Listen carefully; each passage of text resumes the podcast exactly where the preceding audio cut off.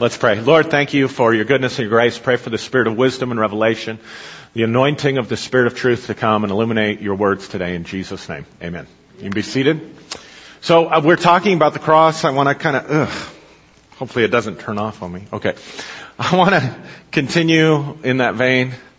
Um, yeah, we'll just leave it there. Let's look at some verses of, uh, let's look at one passage.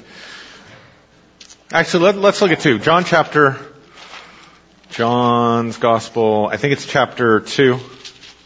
Jesus goes in and cleanses the temple during the time of the Passover. This is important. So in verse uh, 33 it says, uh, when it was almost time for the Jewish Passover, Jesus went up to Jerusalem. In the temple courts, he found people selling cattle, sheep, and doves, and others sitting at tables exchanging money. So he made a whip out of cords and drove all uh, from the temple courts, but sheep and cattle he scattered the coins of the money changers and overturned their tables. And those who sold the doves, he says, uh, "Get these out of here! Stop turning my father's house into a market." His disciples, I lost my place. Shoot. What verse was I at? I looked up and lost my place. Nobody knows. You weren't in the right, John? Okay, to those who sold doves, he said, get out of here, stop turning my father's house into a market. And his disciples remembered that it is written, zeal for your house will consume me. And the Jews responded to him, what sign can you show us to prove your authority to do all this, to cleanse the temple? And then he says, here's the sign, destroy this temple and I will raise it again in three days. But they did not understand that the temple that he spoke of was his body. Got it? Then come with me to Matthew's Gospel, verse, uh, I'm sorry, chapter 27, and verse 32. As they were going out, they met a man from Cyrene named Simon, and they forced him to carry the cross. And they came to a place called Golgotha, which means the place of the skull. And there they crucified him. Then jump down with me to verse 45. From noon until three in the afternoon, darkness was over all the land. At about three in the afternoon, Jesus cried out in a loud voice, Eli, Eli, lama sabachthani, which means, my God, my God, why have you forsaken me? And when some of those were standing there, they heard this, and they said, he is calling Elijah. And immediately one of them ran and got a sponge, and he filled it with wine and vinegar, and put it on a staff and offered it to Jesus to drink. And the rest said, now leave him alone. Let's see if Elijah comes to save him. And when Jesus cried out again in a loud voice, he gave up his spirit. And at that moment, the curtain of the temple was torn in two from top to bottom. And the earth shook and the rocks were split. Now the part that we skipped over there, I didn't actually intend to skip over, but they take him to Golgotha, the place of the skull, and they crucify him. And it says, others walked past him and mocked him, saying to him, here is the man who said, destroy this temple, and I will raise it again in three days. So you find in all of the gospel accounts, the crucifixion of Jesus connected directly to the temple. Very important. Uh, we've missed it. Because if Jesus is the Lamb of God, if He's being sacrificed, particularly at Passover in the Second Temple, it's interesting how the uh, Passover feast evolved politically. Because if you remember, the Passover feast was to be celebrated in your home originally, right? In Egypt, celebrated in the home, the blood put over the doorposts, and it was one lamb per family. But it evolved into a sort of a political centralization of Jerusalem and the temple in Jerusalem, where now you had to go up, up to Jerusalem to celebrate the Passover. So you didn't have it in your home anymore. You had to go up to Jerusalem, and the lamb had to be slain in the temple. So, for a Jewish person, temple imagery, you, you couldn't even think about the cross at all without temple imagery, symbolism and significance. And so Jesus, in case you didn't get it, he connects it directly in John, destroy this temple and I will raise it up in three days, speaking about his passion, right? everybody walks by and they say, this man said he, you know, could rebuild the temple in three days. So my point is that embedded in the story, more than anything you've heard from Western preaching or Western evangelicalism or Western theology of the cross, there is embedded in it temple theology. Temple symbolism. And I've never heard a message where understanding the cross was coming out of the matrix of symbols and imagery and meaning that was central to the temple or the body.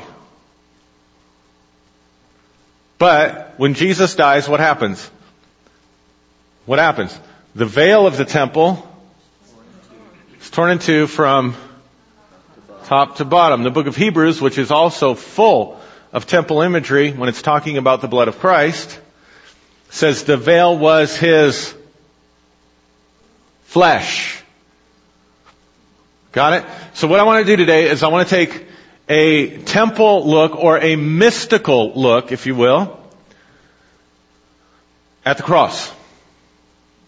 Saying that we can look at it from various different perspectives and angles. And so what does the word mystical mean? Let's define it because it can mean a lot of different things to different people. It comes from the word mystery. So something is not mystical if it does not have a mystery to it. a mystery is not something that you can't solve or you can't understand. By its very nature, it is something that you're invited into to try to solve and understand. Mysticism also communicates, now you gotta understand the, the term, and Paul uses the term mystery throughout the Bible, talking about the mysteries of the kingdom of God. Jesus said that. Paul says, I've been made a steward of the mysteries. Paul talks about, behold, I tell you a mystery. God was manifested in the flesh, died, justified in the spirit, raised up, all that. Got it? In ancient Greece, in ancient Greco-Roman times, mysteries were also symbolic or they were communicated through symbols. So what we're going to do today is not take so much a literal look at the cross. If we're taking a mystical look at it, we have to look at the symbolism that's in it. Now before you get upset and say, well, God, he's just looking at it as symbolic. Um, keep in mind, God can do whatever he wants to. And he's quite capable of communicating through symbols and imagery and picture and deep meaning, specifically to touch deeper areas of our heart and our mind. Yes? but also, you need to understand there were books that were left out of your Bibles. Now, why they were left, we can you know, debate all day long. One of the criteria that I was always told when we were trying to prove the the uh, infallibility of the Bible was that the councils. And by the way, it wasn't at the Council of Nicaea. That's driving me crazy. I see this all over Facebook and the internet. We got our Bible at the Council of Nicaea. No. Council of Nicaea was a generation or more before you got your Bible. Before they decided, here's the books that belong and here's the books that don't belong. So when somebody says at the Council of Nicaea, just know they don't know what they're talking about. Right there, they don't know what they're talking about. I don't know why I'm doing this. Council of Nicaea was to settle an Arian controversy, but anyway. There were books that were left out. One of the things that they said was it had to be authored by an apostle. But here's the problem, saints. There were lots of books that were attributed to being authored by the apostles that didn't make it in your Bible. One of them is a book written by John. And John is distraught during the crucifixion. And in this account, he's at the foot of the cross, but he leaves the foot of the cross. And the Spirit of Jesus, and this is one of the reasons they said, oh no, no, no, this can't be right. The Spirit of Jesus appears to him and says that everything that's happening in the crucifixion is symbolic for the transformation of your own consciousness. That God is doing this through symbolism. So before you get all lathered up at me and say, you know, just understand there were communities, books that were attributed to the author, John, the apostle, who said the same thing. Now you can say, well, that was heresy because it didn't make it in. We can debate that all day long. I'm just trying to tell you, it's not a new idea. Are you doing alright? So let's look at the cross first of all. Now, there's a lot of debate. How many of you have friends or ever talked to Jehovah's Witnesses or came out of something with the Jehovah's Witnesses? And one of the things that they get all lathered up about is that the Roman cross did not look like that. That Jesus probably died on a stake. Now, when you look at it historically, the Romans weren't that interested. I mean, you gotta understand, it's not like, I mean, the Jehovah's Witnesses to a degree are right. Because it's not like they had a sawmill, or they went to Lowe's and picked up some two by fours because they were so concerned about the aesthetic nature of what they hung these criminals on. You, you, understand what I'm saying? So they, they didn't care if it was a tree, if it was a stake. The only thing that was important was that you suffered humiliation and painful death through, by being nailed to something that was wood. Historically, uh, it probably didn't look like that. Just like Jesus probably wasn't wearing a loincloth. Just saying. So how did we end up with that?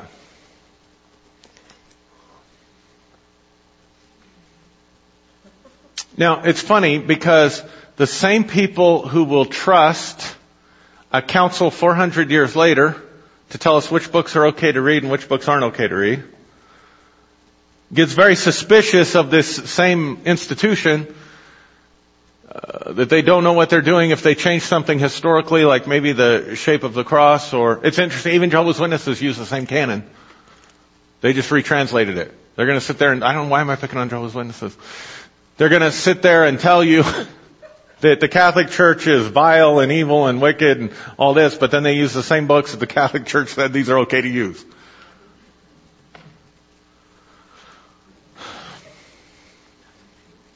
Anyway, I'm sorry for picking on Jehovah's Witnesses. That's not my purpose.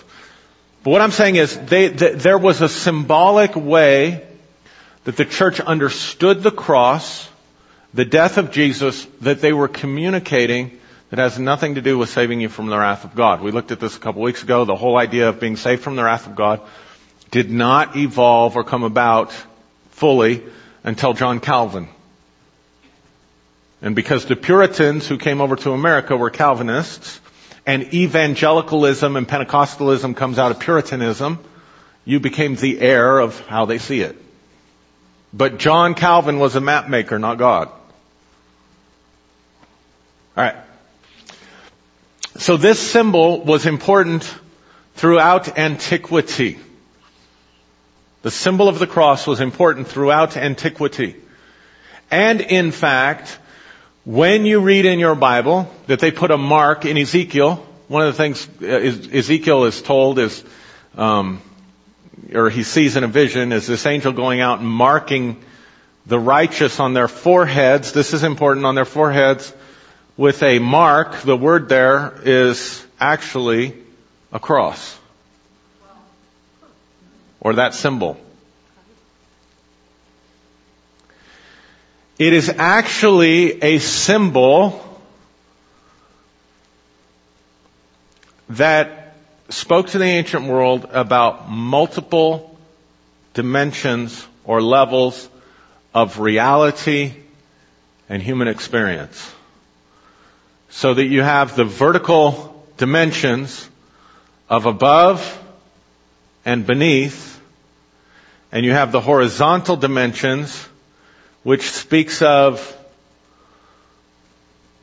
physical, your physical experience. So in other words, to look at this as a symbol is to say that what happens with you in physical dimensions and in physical reality happens on a horizontal plane.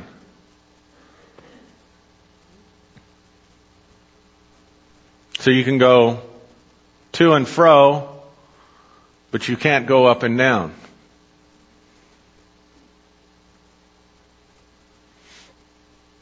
That which is above, the line which is above, and you'll see a lot of the older crosses, not this one, a lot of the older crosses were even shaped.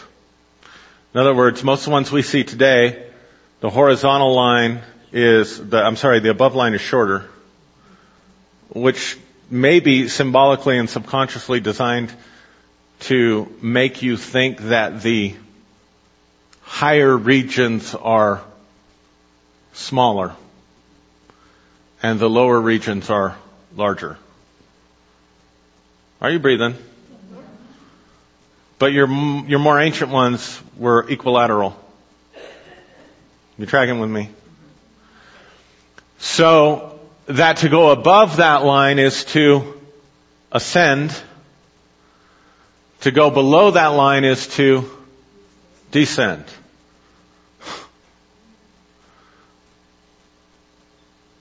So if you look at the cross from that perspective, then the people are all operating at a level beneath. Which is why Paul said the principalities and powers crucified the Lord of glory. Those that did not have the wisdom of God or the wisdom that comes from above. Those that were motivated by what James calls envy and selfish ambition, which is the wisdom that comes from beneath, which is also why in some of the gospel accounts you don't have any followers of Jesus at the foot of the cross.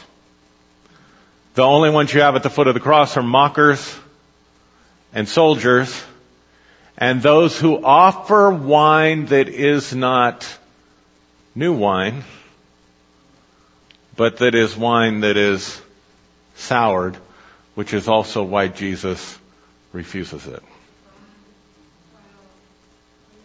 Because he's not going to drink something that comes from beneath. Because he's waiting for the new wine that comes from above. I will not drink this cup with you again until I drink it anew with you in my Father's kingdom. He said that at the Last Supper. So therefore, he wouldn't drink the wine that was offered to him, even though it would deaden the pain.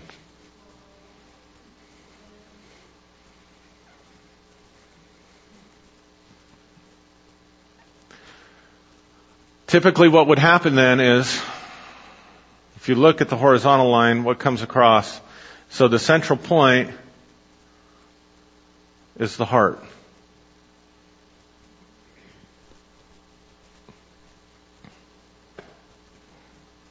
It's the balancing center. Get it? Now we're used to a presentation of the cross that goes something like this. Um, it's not changing for me. Maybe it is. Maybe it's just doing a really cool transition. Wasn't that cool? How many of you seen something like this? Look at this. God is here. You are here. Down there is the fiery pit of hell. And the cross is the bridge over troubled waters, if I can borrow from Simon and Garfunkel. over troubled fires. over the lake of fire, right? Right?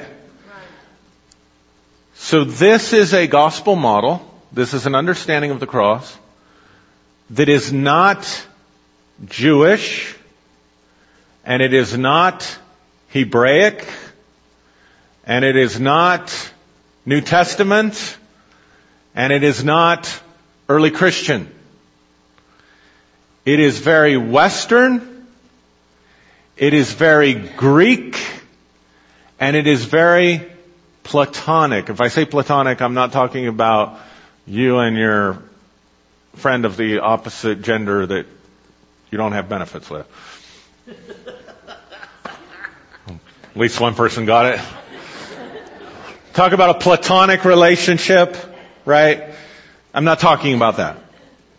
I'm talking about Plato and his philosophies. So it's important to understand that Saint Augustine in the fourth century, who shaped Western theology, particularly in the Latin school of the church, was a Neoplatonist. Means he followed the philosophies of Plato and he did not know Hebrew.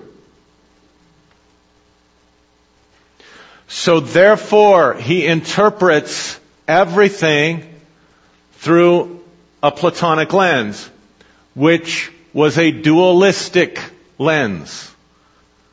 What do I mean by dualism? Actually that. Separation. God here, you here. Separated by this great chasm. Beneath is the pit of hell. And the only way to cross the chasm is the death of Christ. So you'll find that in all kinds of gospel literature.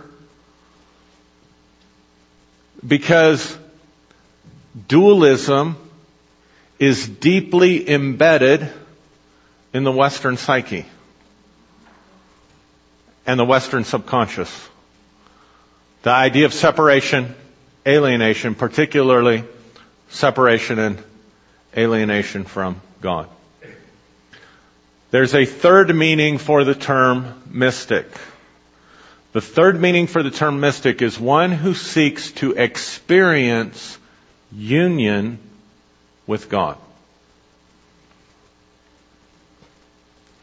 Now, so it's so funny the stuff I'll put on. Sometimes I put stuff on my Facebook page because I got hundreds, literally hundreds and hundreds and hundreds and hundreds of Christians from different cultures and persuasions that follow me. And sometimes I'm just doing research. Like I just throw something out there to see how people are going to comment because I want to see how people think. And one of the things that, that provoked a huge response was I said it's impossible to be separated from God. And man, did people respond to that. Why? Because I triggered something in the Western psyche. But listen to what David says in the book of Psalms. Psalm 139.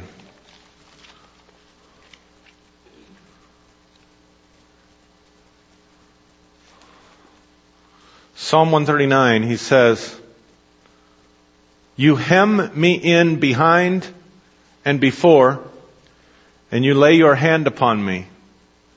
Such knowledge is too wonderful for me, too lofty for me to attain. Where can I go from your spirit? Where can I flee from your presence? If I go up to the heavens, you are there. If I make my bed in hell, you are there. So anybody ever told you hell is separation from God has to deal with this verse. If I rise on the wings of the dawn, if I settle on the far side of the sea, even there your hand will guide me, your right hand will hold me fast. If I say, surely the darkness will hide me, the light, and the light become night around me, even the darkness will not be dark to you, and the night will shine like the day, for darkness is as light to you. So in other words, he's saying, there is no, there is no separation. You cannot be separated from God. There is no separation. Where can I go from His presence? If I go to the heavens there, He's there. If I go into hell, He's there. But what you can do is attempt or convince yourself that like Adam, you can hide yourself from the presence of God. But even if you try to hide yourself from the presence of God,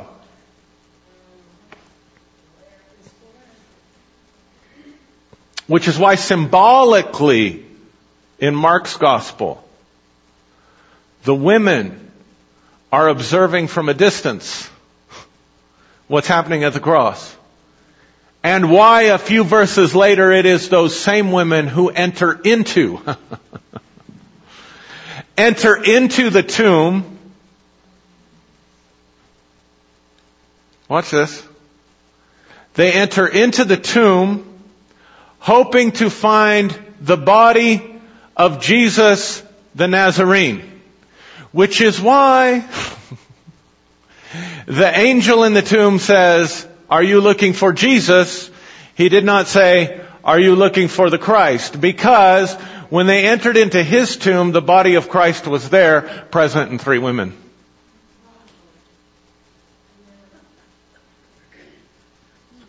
You are the body of Christ and members in particular, and so they thought they could hide themselves at a distance, but when the process is fully over, those that were hiding enter into and become what he was. For John says, as he is, so are we in this world. Wow. Awesome. So the reason Jesus didn't appear bodily in the sepulcher was because he wanted them to realize that they too were the body of Christ so that they experience their own resurrection when they lose the sense of alienation and separation and dualism and come into the tomb and realize what's true of him is also true of them.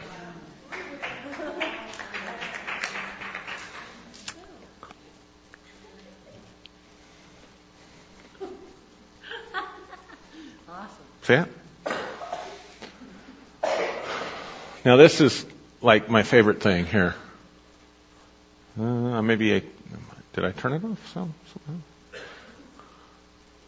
I need my, I need my pointer. Okay, can you guys see this? This is really important, and I have to thank Tiana and Samantha for showing this to me because I did a teaching along these lines. I didn't even know this was here. This is an ancient Christian icon. If you look at the ancient paintings, you see symbolism.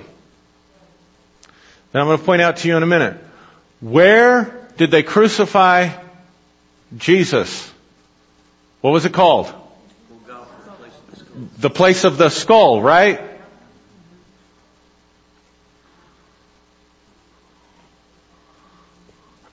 So can you see this here?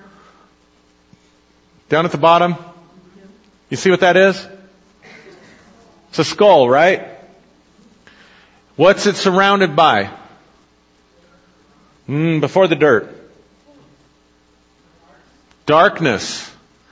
And then what? Dirt or earth. Earth.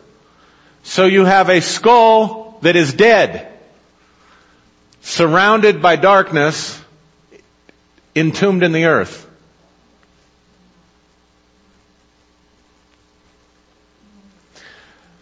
Then you have an ascension.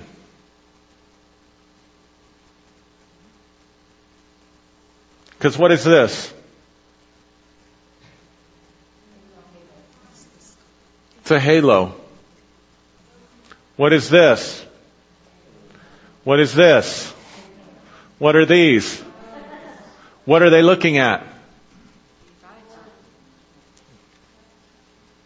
And what is Jesus doing? Because when he dies, what does he do?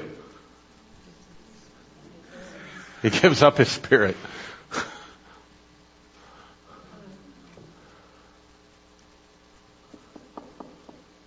hmm. What is the halo? Consciousness, but what is it in the painting? What is this down here? Yeah, but what's around the skull? What's around the,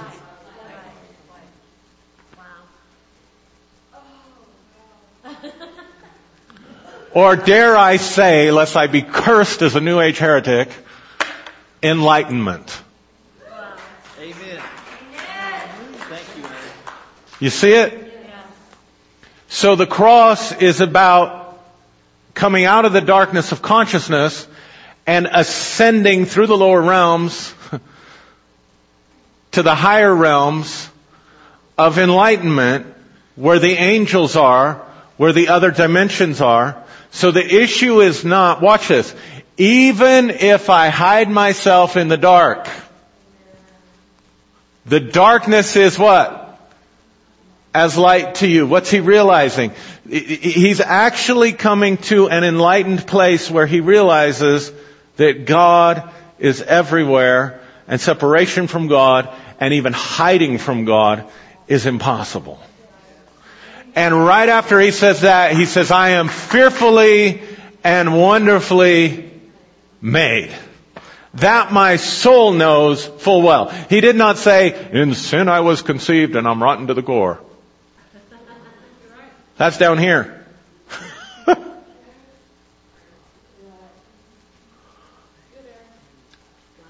These, what are the ancients trying to tell you? So watch the symbolism. So what happens at noon? Darkness. Darkness covers the face of the earth, right? So in that moment, what happens?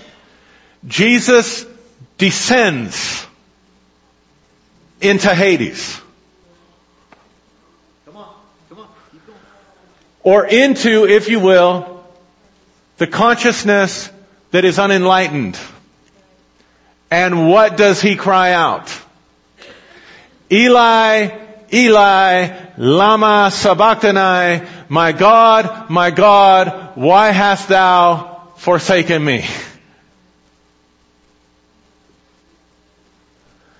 He enters in to the darkness of separation, or rather, the darkness of the illusion of separation and forsakenness. He enters into, if you will, the sufferings of Job. He enters into, if you will, the hiding of Adam who is afraid of the presence of God, not because God is coming in judgment because of what Adam has done, but because Adam's perceptions have been darkened at the tree of the knowledge of good and evil, and he has tasted death, which is why it is a skull. so death is, look, God said the moment you eat of it, the day you eat of it, you'll die. But Adam didn't die.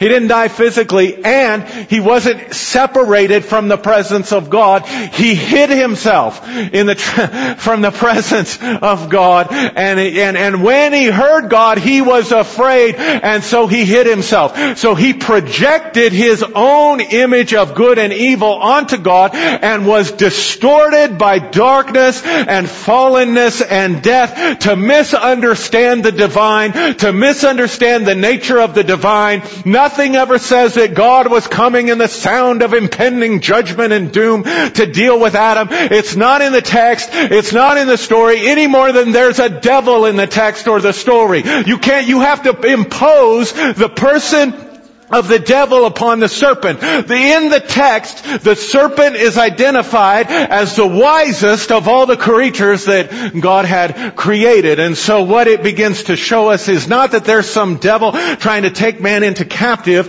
but that we have to beware of that which sounds like wisdom and looks like enlightenment for us, but is actually coming from the realms beneath, from the realms of darkness. And so what happened to Adam was that his consciousness, because he ate at a tree that God said you're not supposed to eat at, his consciousness descended into death, into darkness, hiding. And then the Bible says God made skins for Adam and put them Another problem, mess up your Sunday school. You think Eden, you think paradise is a place that exists in the physical dimensions of the earth. When your same Bible tells you, Jesus tells you him, in Revelation, to him overcomes, I will give of the right to eat of the tree in the midst of paradise, which is the tree of life. So where's the tree of life? In paradise. Where did Paul get caught up to when he got caught up to the third heaven? Paradise. So it's not. And where is heaven?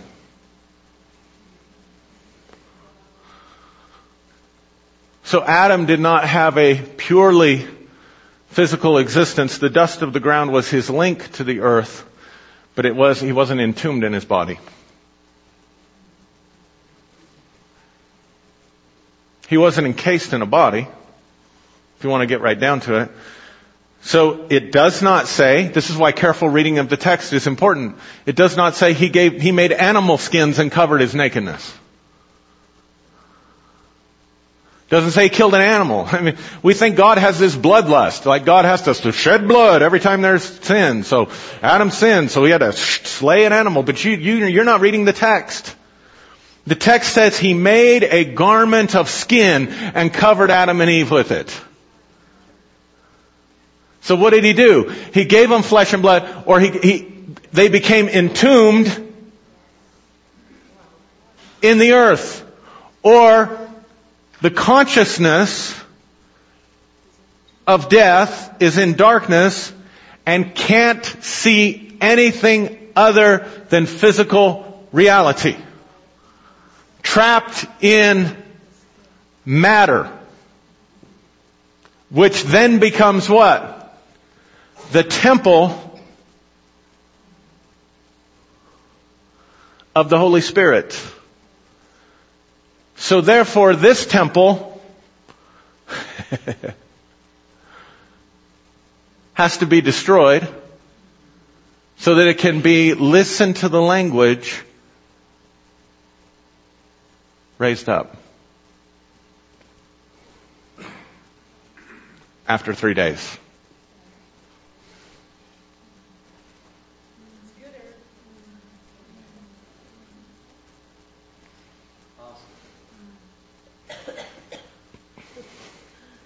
Well, maybe you'd rather go back to your angry God who has to commit cosmic child abuse in order to feel better about you. Help yourself. Now here's the thing. The people who are contemplating this are entering into the same experience.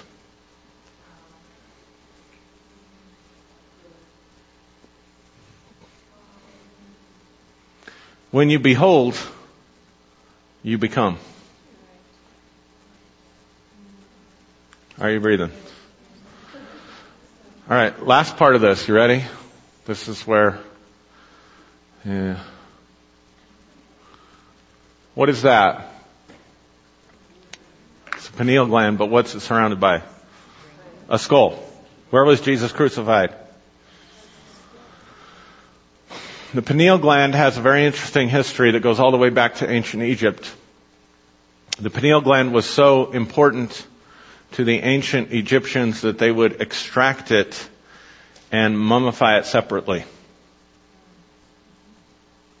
Just because ancient people were ancient doesn't mean they didn't know anatomy. Are you breathing? So when you're being told that the crucifixion happened at the place of the Skull. skull, God's not playing games with you. God put that little gland in there. It comes from its shape. It's very tiny, about the size of a small almond, but it's shaped like a pine cone, and it's embedded in the very deepest part or central part of your brain. I'm about to tell you. I'm about to tell you, which is where you get pine, pineal, pine cone. Got it?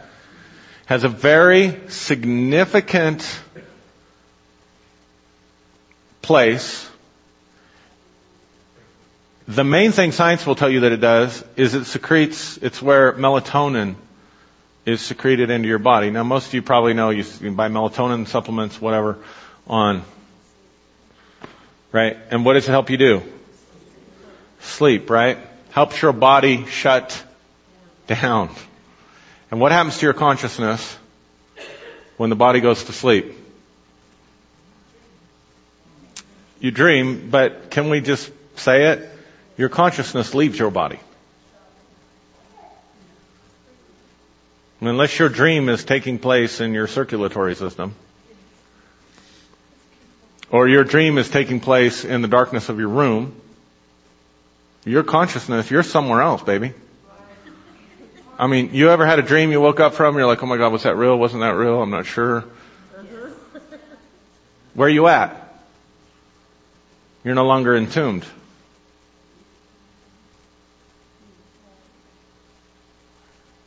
How does your pineal gland know to secrete melatonin?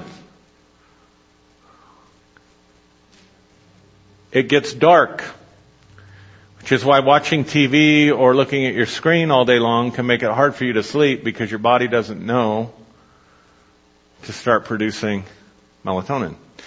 melatonin has other functions as well. It's a precursor to serotonin. Serotonin is the feel good stuff that you get that you take drugs for now if you're depressed. SSRIs. The S is for serotonin. Got it? So it helps you feel good. Heaven. The other thing that it does is it fights cancer. The other thing that it does is stimulate human growth hormone and anti-aging.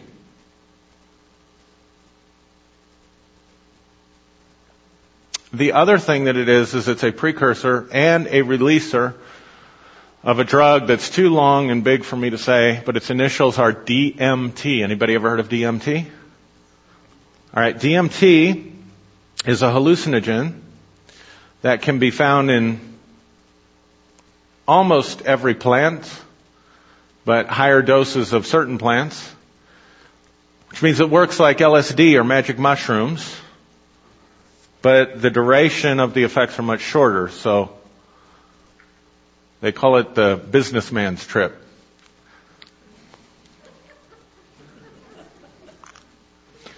What does a hallucinogen do?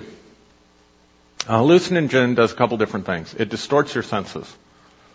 It distorts your physical reality, so you can see all kinds of crazy stuff, or so I'm told.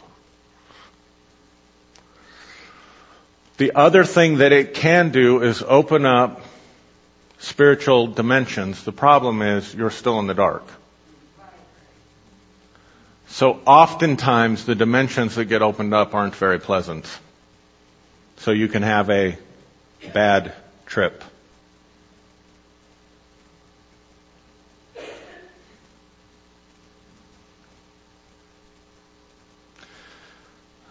Some, some researchers refer to DMT as the spirit chemical because it releases actually your senses from darkness in order to perceive other experiences and dimensions of reality.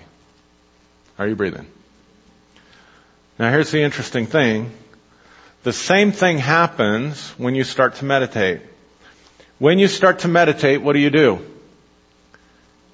Close your eyes. What happens when you close your eyes? It comes dark. What happened when Jesus was crucified? So the ascension process always begins in the dark. When it gets quiet, it begins to release more melatonin. When you get into a very high state of meditation where delta brain waves are operating, you're operating at what's called a beta brain wave, which is very short and fast. That's why your mind's going singing songs, commenting, right? Alpha is when you're watching TV, driving in your car, and you just kind of zoned out daydreaming. It's a longer wave. Theta, an even longer wave. What are you doing in theta? You're dreaming. Delta, an even longer wave. And guess what happens in delta? Your body starts to secrete micro doses of DMT that comes from the pineal gland. So ancient spiritual traditions, going all the way back to Egypt, say that the pineal gland is the bridge between spirit and matter. So that very literally, if you're going to have a halo,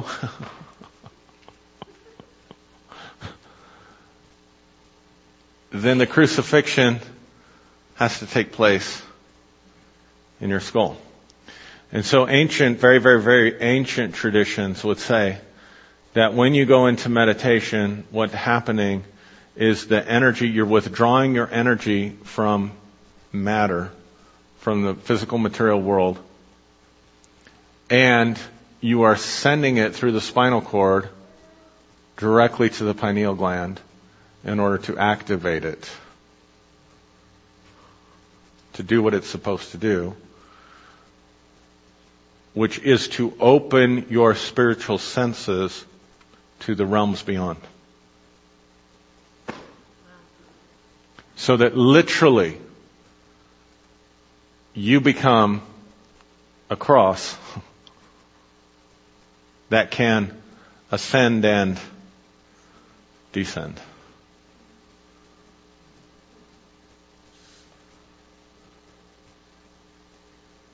Hmm. Well, when you, you can get to a place, she said for yourself or others, but you can get to a place where there is no other.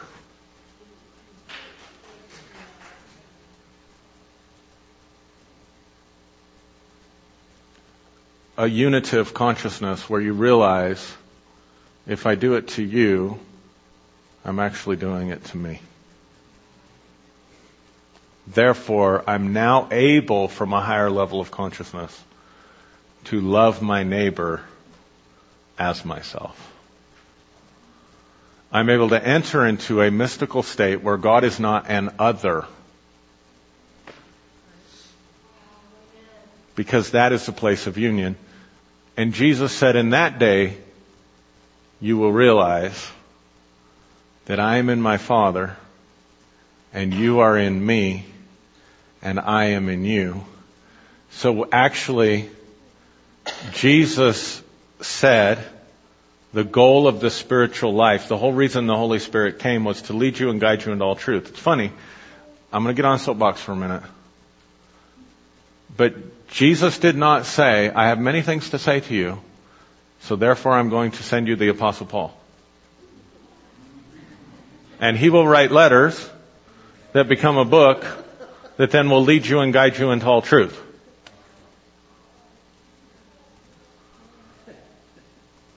He did not say, I will send you a book.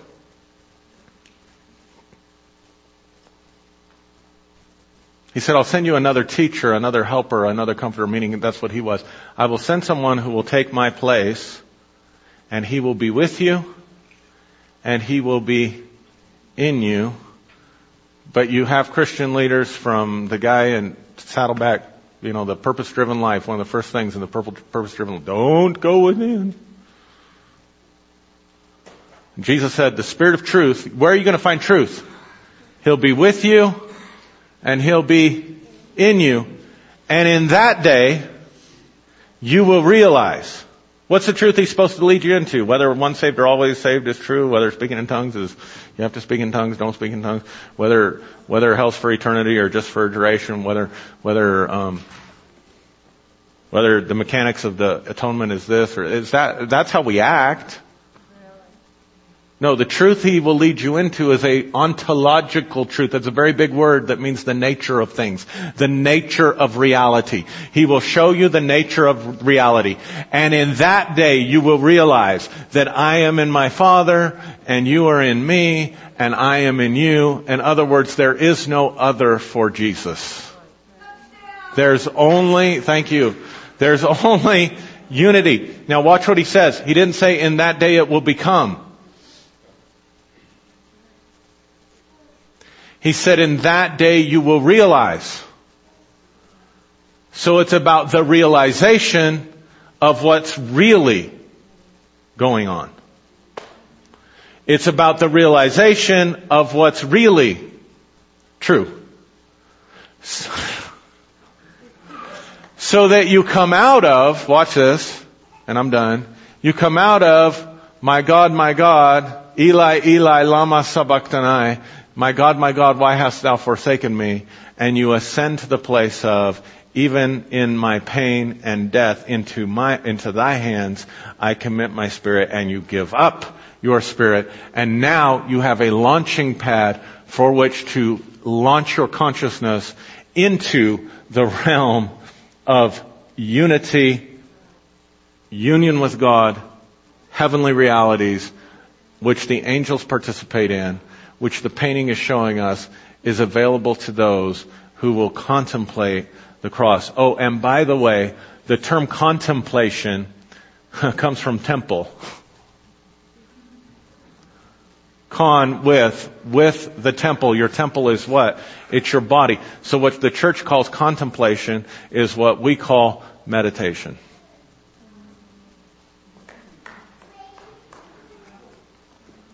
So you cannot come out of darkness and into light if you do not develop a form of meditation. That's your crucifixion.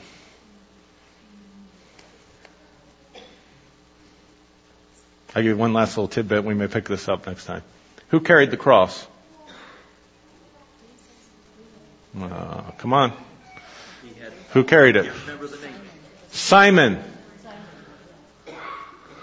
Blessed art, now it wasn't Peter, but watch this. Blessed are you, Simon. For flesh and blood has not revealed this to you, but my Father who is in heaven. What's the name Simon mean? One who hears.